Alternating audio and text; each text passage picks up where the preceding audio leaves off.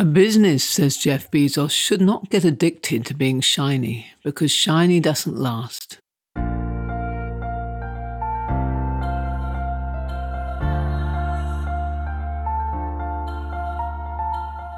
This is Walking Your Talk, a personal development podcast about leadership, authenticity, and courage. I'm Carolyn Taylor, and I've spent my life working with leaders in organizations on how to change their culture. But this is much more personal.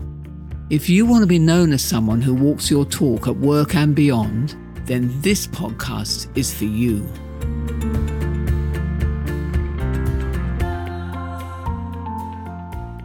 Today, in the final episode on prioritization, I want to cover one last feature which I find really drives many individuals. I know sometimes it drives me, it drives teams, and it drives organizations. And when it's present, it makes prioritization really difficult.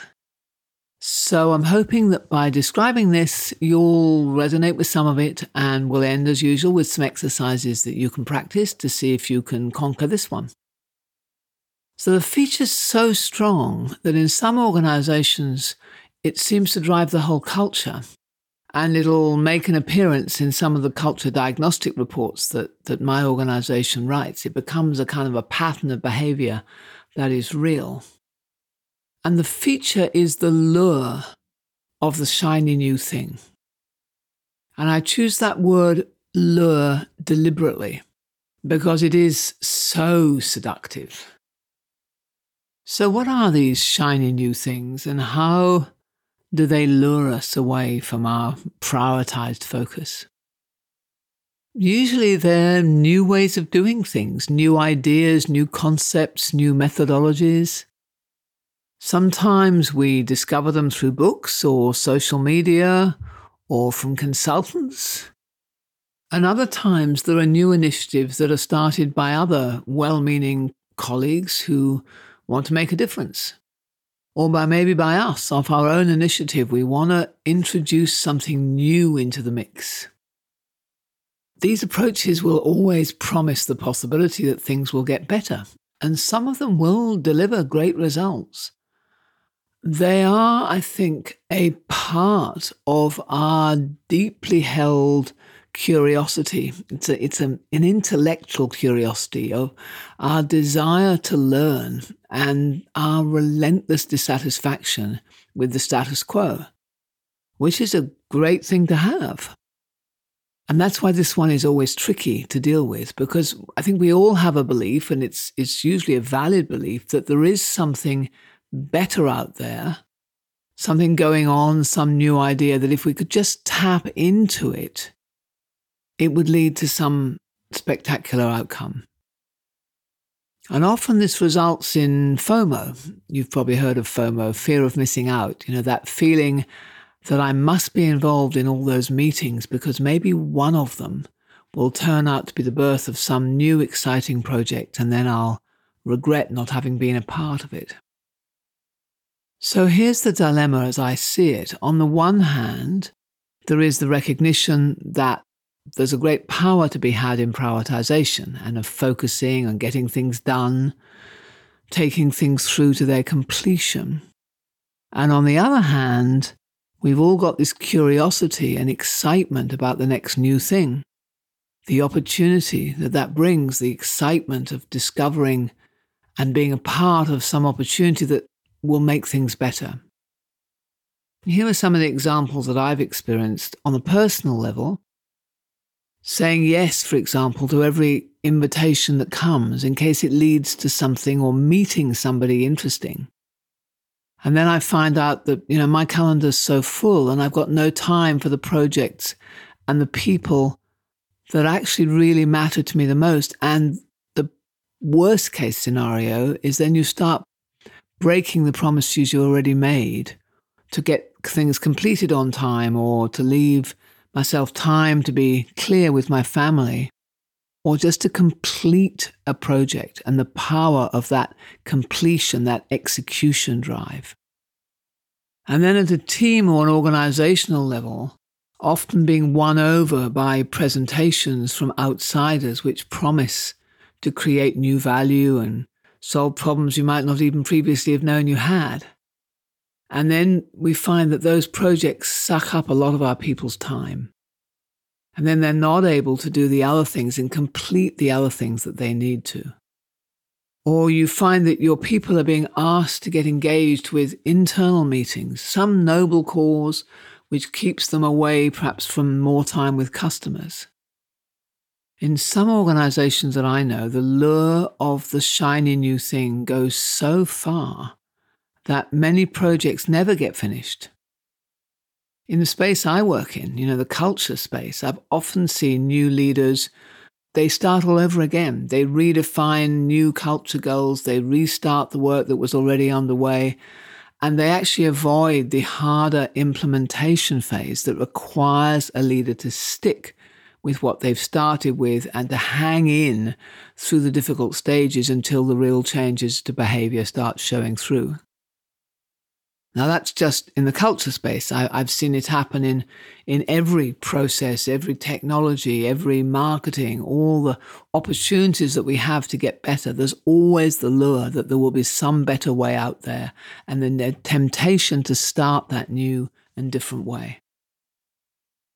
Now, sometimes there are cases where the shiny new thing is actually really damaging. And in other cases where even the best shiny new thing actually doesn't deliver because then the same pattern of behavior jumps it, and then suddenly there's an even newer, shiny new thing that displaces the other one. So, if that's familiar with you, uh, I've seen that happen so many times. So, what do you do if that's something that you see around you, either in yourself or your team or your organization? How can you ensure that your current priorities get followed through and their benefits really get realized? But at the same time, staying continually open to new possibilities and not getting so stuck that you, you can't see those. New ways always to learn and to improve. So, here are a few tips to get you and your team started. One really simple tip that I find works is the one in, one out principle remember learning that years ago from a book on managing your wardrobe. You know, buy something, throw something out, or move it on to, to give it to somebody else. But I actually find it's got much broader implications because for every new project or every new activity that you'd love to do, if you have to face into another one and actually stop it altogether, that really makes you think. Because I think the worst case scenario is that we just pile on we add more and more and we don't take anything out. And in fact, one of the biggest complaints I hear from employees when we do these kind of diagnostics of an organization is that management keeps piling on more and more. Because the exercise here, I think, is to consciously and deliberately sit down and really evaluate what you would stop in order to make way for this new. And that is an uncomfortable process. It's uncomfortable to stop things because often it suggests a mistake or a failure. So, forcing yourself to do that actually also forces us to really consider whether the new shiny thing is good enough to make it worth that effort.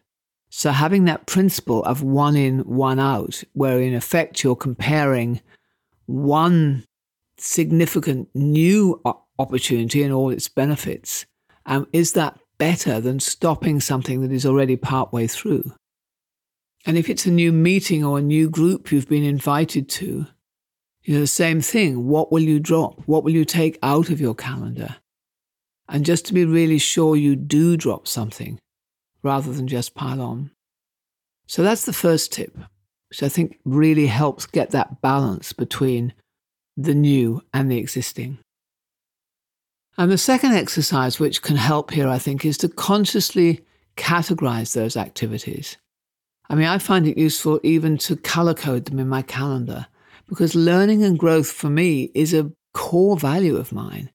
And I never want to cut myself off from that in the name of just prioritizing what I've got. And I don't want my team and my organization to do that either. So that's not the answer. This isn't an either or situation. I think the paradox of curiosity and disciplined prioritization is resolved through a both and, but both and in a conscious way, not both and by piling on. Firstly, I think by recognizing the pull of the curiosity, whether it comes from inside of you or whether it comes from the lure that somebody else or something else is pulling you into. You know, and really name it as that in your mind. Check inside of you that is this fear of missing out, is it grounded in sound business rationale? And then step deliberately into, not like a puppet being pulled on a string, but somebody making a choice based on the clarity that what you're exploring fits your broader purpose. And you can balance it with what else is going on. And often it's a good thing, I think, to check in with your team on that, you know, and, and ask them what they think, whether they see this just as a, a shiny new thing that you're getting pulled into, and encourage them to really challenge you. So those are the two ideas I would I would leave you with: is that it is a paradox. You can do both end, but make it really conscious. So this completes the series on prioritization. Been five episodes, and we've looked at the value of having really clear purpose and how that helps give you a true north. We looked at the desire to be hero and how that can cause you to just pile on and take on too much. We looked at the desire to please others and to serve them, and how difficult it is to make choices when in doing so you'll have to not please somebody. We looked at not looking really deeply at your own judgment and trusting your own judgment and making choices because perhaps you're afraid of making a mistake or getting it wrong. And now today we looked at curiosity and the fear of missing out. And this, I think, is why prioritization is so hard because there are so many different reasons which cause different people to find it difficult. And between us, we've all got at least one of those. I'm quite sure I can identify two or three of them that belong to me. And these are just the main areas that I've found to be worth looking into. You may well think of others, but you can certainly get started on these five. And then finally, to remember the choices you make on how you allocate those scarce resources of time, money, people. They really do determine your success. So, having the courage to make those choices and then take 100% responsibility for them really often does separate great performance from the average. When you do get it wrong, you can always choose to pivot, reprioritize, move forward again. So I wish you well with your prioritization, and I'll see you next time for a new series in the Walking Your Talk podcast. Bye for now.